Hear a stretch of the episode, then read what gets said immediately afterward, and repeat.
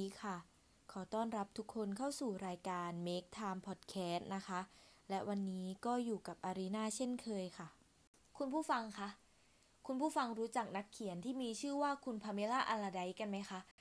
เธอคือหนึ่งในผู้หญิงทำงานยุคใหม่ที่ต้องสับตารางเวลาเป็นว่าเล่นกันเลยทีเดียวละค่ะ กับบทบาทคุณแม่ลูกสองที่พ่วงเอางานบ้านและงานที่ออฟฟิศมาอยู่ในความรับผิดชอบแล้วไหนจะดูแลคู่ชีวิตในฐานะภรรยาที่ดี ส่ใจญาติพี่น้อง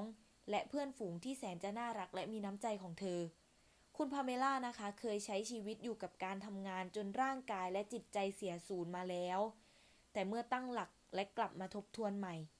เธอก็ค้นพบวิธีที่จะทำให้ตัวเองและผู้หญิงทำงานในโลกนี้ทุกคน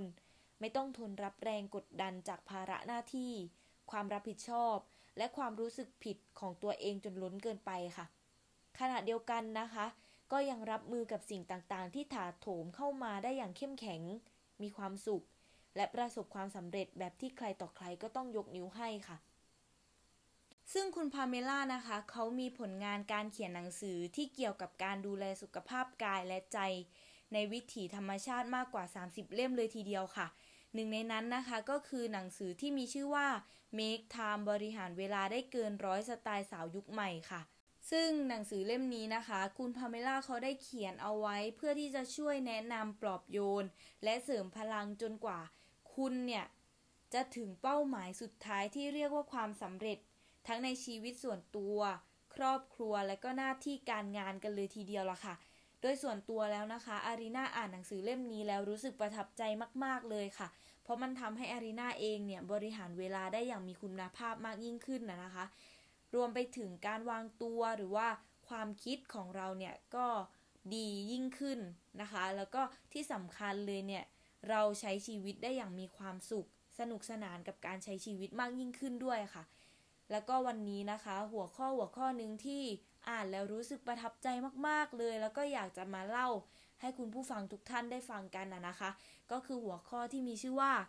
คิดบวกมองบวกค่ะ การเติมความหมายให้กับชีวิตมันก็สำคัญใช่ไหมล่ะคะ ชีวิตอันซับซ้อนในปัจจุบันมันไม่ได้แค่ทำให้เราเครียดแบบผิวเผินเท่านั้นหรอกค่ะ แต่มันยังแทรกซึมลงไปอยู่ในทุกอนูของร่างกายกันเลยทีเดียว ในขณะที่เรากำลังเพลิดเพลินกับความสำเร็จ ที่แสดงให้เห็นจากวัตถุสิ่งของในชีวิตประจำวันที่มันมีมากขึ้น ก็เป็นเวลาเดียวกันค่ะ กับความเครียดที่ได้กัดก่อนจิตวิญญาณของเราไปทีละนิดทีละนิด เพราะฉะนั้นเนี่ย เมื่อเรามีความเครียดมากยิ่งขึ้น บางครั้งแล้วเนี่ย เราก็มีความคิดลบกับทุกๆเรื่องรอบตัวเรา โดยที่เราไม่รู้ตัวค่ะ บวกมองบวกในวันนี้นะคะ คุณพาเมล่าเขาเขียนไว้ในหนังสือเล่มนี้ว่า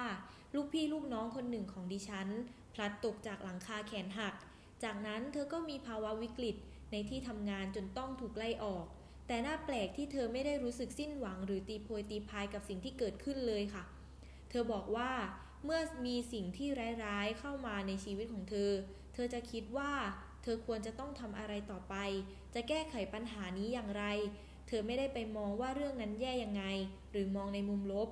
การมองโลกในแง่ลบทำให้เราเสียเวลาที่จะคิดแก้ปัญหาค่ะ ดังนั้นจงหาจุดดีในจุดเสียกับทุกสถานการณ์ที่เกิดขึ้นกับเรา หนังสือเล่มนี้นะคะยังบอกวิธีไว้อีก 4 วิธีค่ะ นั่นก็คือวิธีที่ 1 เลยนะคะ ก็คือวิธีของการมองทุกอย่างให้มี 2 ด้านเสมอค่ะ เพราะว่าการมองทุกอย่างให้มี 2 ด้านเสมอ มันคือความจริงของชีวิต มันคือการเข้าใจธรรมชาติของสิ่งต่างๆ ถือเป็นการมองโลกในแง่บวก ส่วนข้อที่ 2 นะคะ เขาได้เขียนเอาไว้ว่าจงเมตตาต่อตนเองด้วยการให้รางวัลกับตัวเองบ้าง อย่างเช่น ดอกไม้สักช่อในวันสำคัญ ไม่มีใครให้เรา เราก็ให้ตัวเองได้ ตัวหนังสักหนึ่งใบ กับหนังที่เราอยากดู อาจจะไม่มีคนไปดูเป็นเพื่อนเรา แต่เราก็สามารถไปดูด้วยตัวเองคนเดียวได้ อ่านหนังสือที่อยากอ่าน สิ่งเหล่านี้ไม่ได้มีความหมายแค่การปนเปื้อตัวเองให้มีความสุขเท่านั้นนะคะ แต่ยังช่วยให้เกิดกลไกการควบคุมความคิดของตัวเอง และในการมองโลกในแง่บวกมากยิ่งขึ้นอีกด้วยค่ะ ข้อที่ 3 นะคะเขาบอกว่าให้เปลี่ยนกรอบความคิดเสียใหม่ค่ะ ซึ่งเทคนิคนี้นะคะ นิยมใช้กันมากในหมู่ของนักจิตวิทยาค่ะ โดยการมองหาจุดดีในสถานการณ์ที่เลวร้าย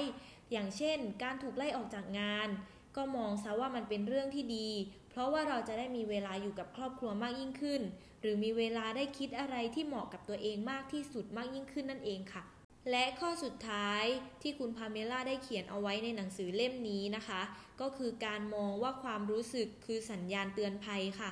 อย่างเช่นเลย ถ้าสมมุติว่าเรารู้สึกโกรธใช่ไหมคะ หรือว่ารู้สึกเกลียด รู้สึกสับสน หรือแม้กระทั่งรู้สึกว่าเรากำลังเจ็บปวดอยู่ ก็หมายความว่า เราจะต้องหายใจเข้าออกลึกๆ และรีบมองหาทางแก้ไขปัญหานั้นค่ะเห็นไหมล่ะคะ คุณผู้ฟัง แค่คุณผู้ฟังเลือกอยู่ในสิ่งแวดล้อมที่มี คนมองโลกในแง่บวกเนี่ยเราก็มีความสุขมากยิ่งขึ้นแล้วล่ะค่ะ ส่วนการอยู่กับคนที่มองโลกในแง่ลบมากๆเนี่ยก็นับเป็นการเสียเวลาในชีวิตอย่างหนึ่งเลยเหมือนกันนะคะขอบคุณที่ติดตาม Make Time นะคะสำหรับวันนี้ สวัสดีค่ะ